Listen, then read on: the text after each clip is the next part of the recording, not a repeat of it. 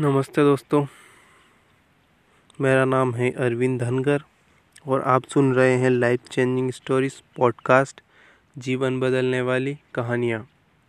दोस्तों, आज की हमारी कहानी है एसिड अटैक दोस्तों, इसे बहुत ही ध्यान से सुनिएगा और अपने और भाइयों तक भी ज़रूर शेयर कीजिएगा। तो आइए कहानी शुरू करते हैं।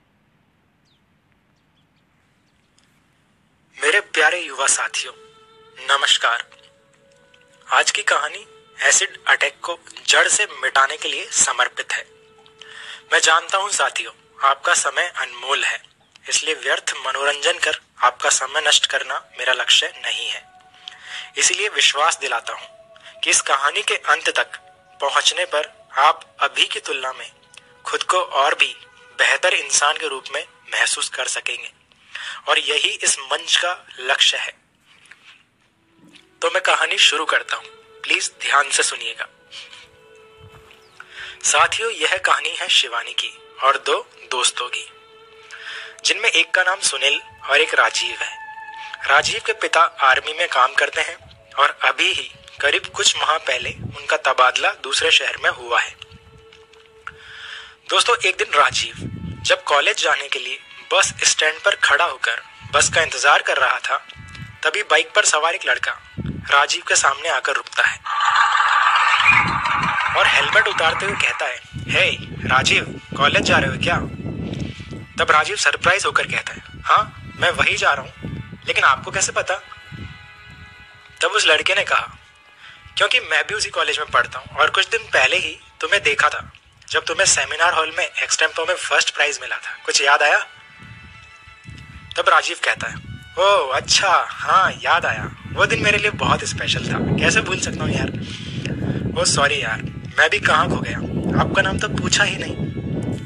तब बाइक पर सवार लड़का कहता है, राजीव, मैं सुनील हूँ और तुम्हारी ही क्लास में पढ़ता हूँ, लेकिन रेगुलर नहीं आता, इसलिए तुम मुझे नहीं जानते। लो, चलो अब गाड़ी पर बैठो, बाकी बातें चलते हुए करेंगे। साथियों, इस तरह सुनील और राजीव की दोस्ती शुरू होती है। और धीरे धीरे वे एक दूसरे को करीब से जानने लगते हैं। तब उन्हें पता चलता है कि सुनील का घर तो राजीव के पास ही दूसरी कॉलोनी में है। अब तो वे कॉलेज के बाद भी शाम को मिलने लगते हैं। मस्ती करते थे, सिगरेट के धुएँ उड़ाया करते थे और शाम को शराब में डूबकर क्लब पार्टी में डिस्को करने चाहते थे। साथियों, यहाँ आपको यह बताना ज़रूरी है कि सुनील को बुरे लोगों की संगति में रहने के कारण पहले से ही ये सब शौक करना अच्छा लगता था। लेकिन राजीव, जो कि शांत और सरल हृदय वाला लड़का था, वो सुनील के दबाव में आकर धीरे धीरे सिगरेट और शराब पार्टियों के ऐबों में घिरने लगा था। वो पहले ऐसा नहीं था। दोस्तों, थोड़ा समय बीत जाने के बाद, अब राजीव को आगे की पढ़ाई के सिलसिले में किसी काम से कुछ महीनों के लिए बाहर जाना पड़ता है। लेकिन सुनील उसी शहर में रुक जाता है और वहीं कॉलेज में गुलछर्रे उड़ाता है। साथियों, एक दिन जब सुनील कॉलेज के लिए जा रहा होता है, तभी उसे बस स्टैंड पर एक लड़की रोते हुए दिखाई देती है, जो शायद बहुत जल्दी में भी होती है। सुनील उसके पास जाकर गाड़ी रोकता है और बोलता है एक्सक्यूज मी क्या मैं आपकी कुछ मदद कर सकता हूँ? तब लड़की उदास होकर कहती है भैया आज मेरा एग्ज़ाम है कॉलेज में, पर मेरी बस छूट गई है। बस इतना कहते ही, वो आँखों में आँसू नहीं रोक पाती। तब सुनील कहता है आपको कहाँ जाना है? लड़की कहती है, मुझे गवर्नमेंट कॉलेज जाना है। इतना सुनते ही सुनील मुस्कुराते हुए कहता है, आप बिल्कुल मत घबराइए, मैं भी वहीं जा रहा हूँ। आइए, आपको छोड़ देता हूँ। तब शिवानी भी सुनील के साथ बाइक पर बैठ जाती है और कॉलेज पहुँच जाती है। बाइक से उतरते समय सुनील एक कागज़ में लिखकर शिवानी को मोबाइल नंबर दे देता है और कहता है, जब भी ऐसी सिचुएशन हो तो मुझे कॉल कर देना, मैं आ जाऊँगा।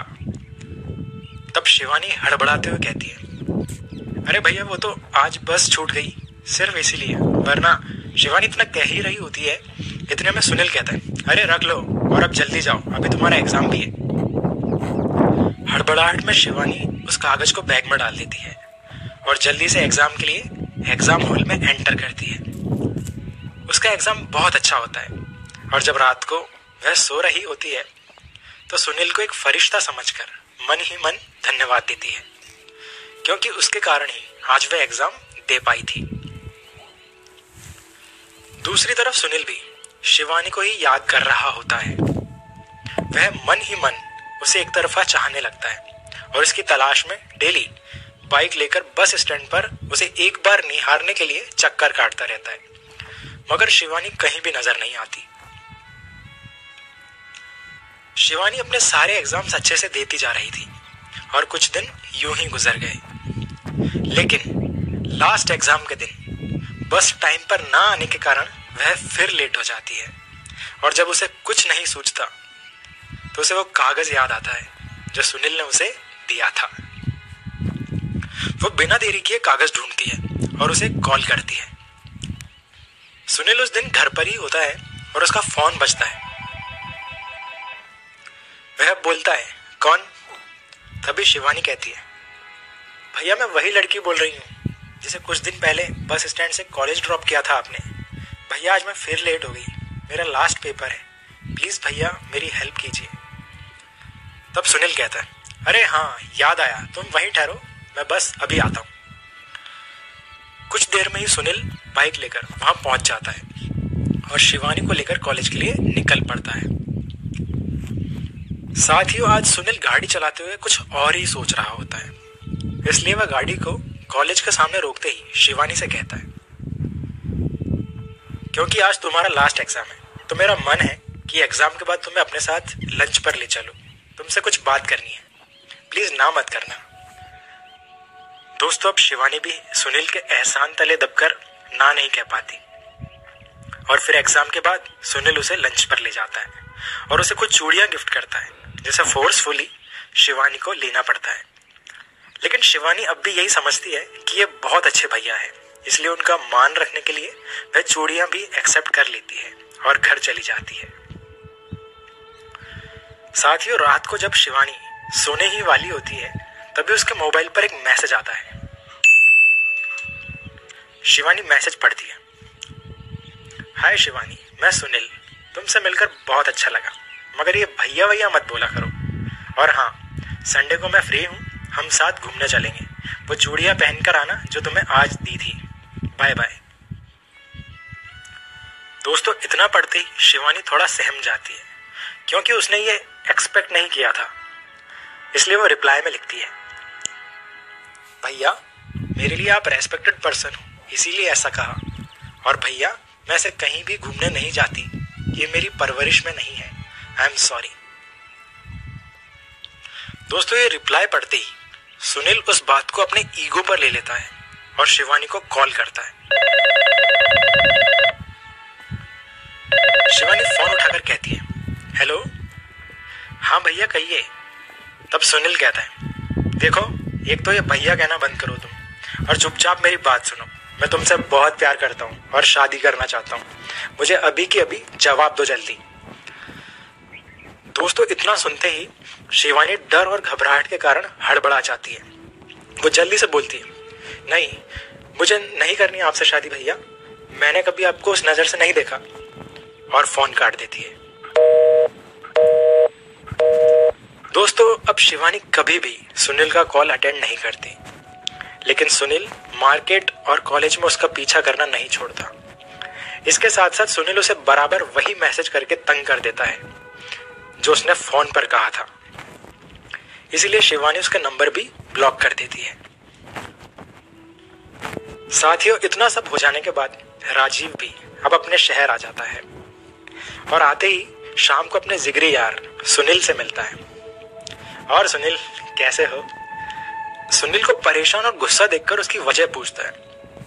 तब सुनील उससे कहता है, यार, एक लड़की का गुरूर तोड़ना है, बहुत ज़्यादा भाव खा रही है। इतना सुनते ही राजीव पूरी बात पूछता है, आखिर हुआ क्या? तब सुनील उसे शुरू से लेकर अंत तक पूरी कहानी बता देता है।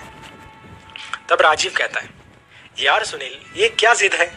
वो तुझे भैया कहती है और तुझसे शादी करने की बात कर रहा है। यार, ऐसा नहीं होता है। तब सुनील कहता है, अरे यार, राजीव, शुरुआत में सब लड़कियाँ अनजान लड़के को भैया ही कहती है। बाद में सब बदल जाता है। तब राजीव कहता है, देख भाई सुनील, हो सकता है कि कुछ एक ऐसा करती हो, लेकिन हमें हर लड़की को एक ही चश्मे से नहीं देखना चाहिए। यार, छोड़ दे उसे, मत परेशान कर। दोस्तों, इतना सुनते ही सुनील आग बबूला हो जाता है और कहता है, देख राजीव, तुझे उस लड़की की वकालत करने के लिए नहीं बुलाया मैंने और ना ही मुझे ज्ञान देने के लिए। आज तुझे दोस्ती निभाने की परीक्षा देनी है। क्या तू मेरे साथ है? हाँ या ना? साथियों, तब राजीव ना चाहते हुए भी हाँ कह देता है और फिर सुनील उसे पूरा प्लान समझा देता है। सुनील राजीव से यही कहता है कि देख राजीव, जो मेरा ना हो सका मैं उसे किसी और का होने लायक कभी नहीं छोड़ूँगा। और फिर उसे एसिड अटैक का पूरा प्लान समझा देता है। दोस्तों, जैसा कि पहले से ही सुनील शिवानी को फॉलो कर रहा होता है तो एक दिन उसे मौका मिल जाता है। जब सुनील किसी से मोबाइल पर बातें कर रहा होता है, तब वह शिवानी को बाज़ार में देख लेता है। और इत्तेफाक से उस दिन राजीव भी उसी के साथ एक चाय की थड़ी पर बैठा होता है। तभी सुनील फुर्ती से बाइक स्टार्ट कर राजीव से कहता है जल्दी चलो। और एसिड की बोतल का इशारा कर देता है। राजीव इतना समझते ही सिगरेट फेंककर अपने हाथ में एसिड की बोतल लेता है और सुनील के पीछे बैठ जाता है। साथियों, शिवानी को अभी तक इस बात की भनक भी नहीं लगती है कि कोई उसका पीछा कर रहा है। लेकिन वो जैसे ही एक सुनसान सी गली से घर के लिए जा रही होती है, तभी एक तेज बाइक की आवाज़ उसे आती है। कुछ समझ पाती। इससे पहले ही सुनील फुर्ती से उसके दोनों हाथों सहित उसे पीछे से कसकर पकड़ लेता है और राजीव को कहता है, जल्दी तेजाब डालो राजीव। राजीव जैसे ही एसिड फेंकने के लिए उसके चेहरे वाली तरफ़ जाता है तो बस उस लड़की को देखते ही उसके पैरों तले ज़मीन खिसक जाती है। क्योंकि ये लड़की कोई और नहीं, बल्कि उसकी छोटी बहन शिवानी थी। थोड़ी देर के लिए एकदम सन्नाटा छा जाता है। लेकिन फिर अपनी बहन की आँखों में आँसू देखकर राजीव चिल्लाते हुए सुनील से कहता है, छोड़ उसे, मेरी बहन है वो, और दोबारा कभी उसे तंग मत करना, भाग जाए यहाँ से। और इतना कहकर राजीव साइड में एसिड की बोतल फेंक देता है। अब उस सुनसान सड़क पर एक भाई और बहन दोनों अकेले खड़े हुए एक दूसरे को देखकर रो रहे होते हैं। राजीव कुछ बोल पाता। उससे पहले ही शिवानी आँखों में आँसू लिए बड़ी मासूमियत से कहती है।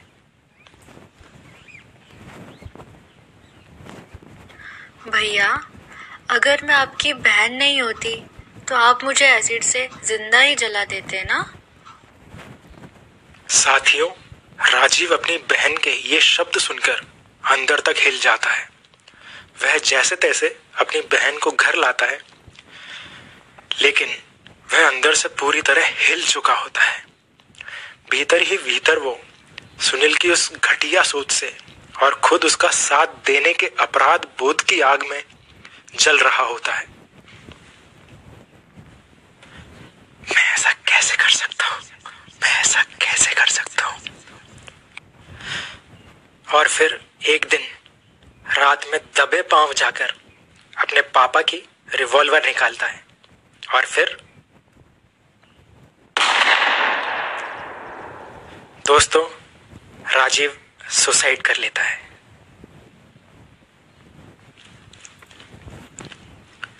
साथियों, अभी ये कहानी खत्म नहीं हुई है। राजीव का सुसाइड करने के करीब एक माह बाद जब उसकी बहन शिवानी कुछ ढूँढने के लिए राजीव के कमरे में जाती है तो उसे आधी बंद दराज दिखाई देती है। वह उस दराज को पूरा खोलती है। तब उसे एक लाल रंग की डायरी दिखाई देती है। यह डायरी उसके भाई राजीव की थी, जिसमें वह अपने जीवन के बेहद खास पलों को लिखा करता था। शिवानी अपने भाई राजीव की उस डायरी के कुछ पन्ने पलटती है और बुकमार्क लगे हुए पेज को खोलकर पढ़ना शुरू करती है। प्यारी बहन शिवानी, जब से वो हादसा हुआ था, मुझे सिर्फ़ तुम्हारे वही शब्द ही रात दिन सुनाई देते हैं, जो तुमने मुझे उस दौरान सड़क पर कहे थे। भैया भैया अगर मैं आपकी बहन नहीं होती तो आप मुझे एसिड से ज़िंदा ही जला देते ना?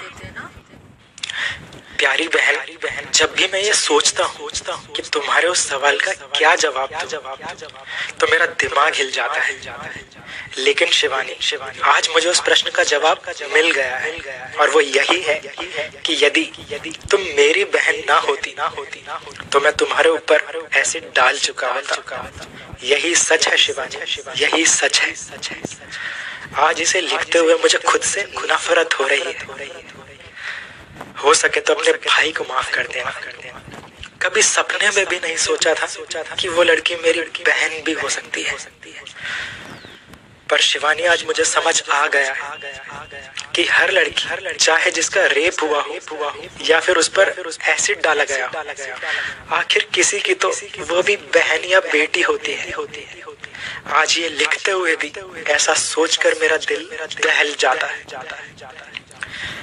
एक बात और तुमसे कहना चाहता हूँ, प्यारी बहन, कि आज मुझे समझ आ चुका है कि यदि हर लड़का यह बात समझ जाए तो हमारे देश में कभी भी कभी भी एक भी लड़का किसी भी लड़की को कोई भी नुकसान पहुँचाने के बारे में कभी नहीं सोचेगा। बस ज़रूरत है तो इस एहसास को सभी तक पहुँचाने की। इसलिए शिवानी, अपने भाई की आत्मा की शांति के लिए इस शिक्षा को हर लड़के तक ज़रूर पहुंचाना। ताकि उन्हें कभी भी कभी भी मेरी तरह शर्मिंदा होकर अपनी बहन से दूर ना जाना पड़े जाना पड़े। यही मेरे अपराध का प्रायश्चित होगा, शिवानी।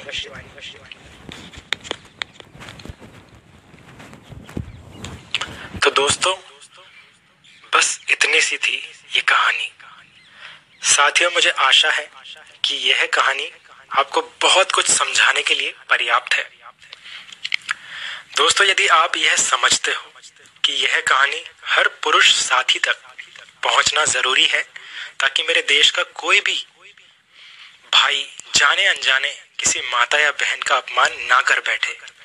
तो प्यारे युवा साथियों, आपकी कलाई पर राखी बांधने वाली प्यारी सी नटखट बहन का मुस्कुराता हुआ चेहरा याद कर इस कहानी को आपकी जितनी श्रद्धा हो, उतना अधिक शेयर कीजिए। पूरे भारत में फैलाइए ताकि राजीव की आत्मा को शांति मिले। और अपने इस दोस्त के साथ पवित्र भारत अभियान में जुड़ने के लिए ये चैनल सब्सक्राइब कर अपना आशीर्वाद ज़रूर दीजिए। तो साथियों, मेरे नेक्स्ट वीडियो तक अपना ख्याल ज़रूर रखिएगा, अपने लिए भी और अपनों के लिए भी। धन्यवाद।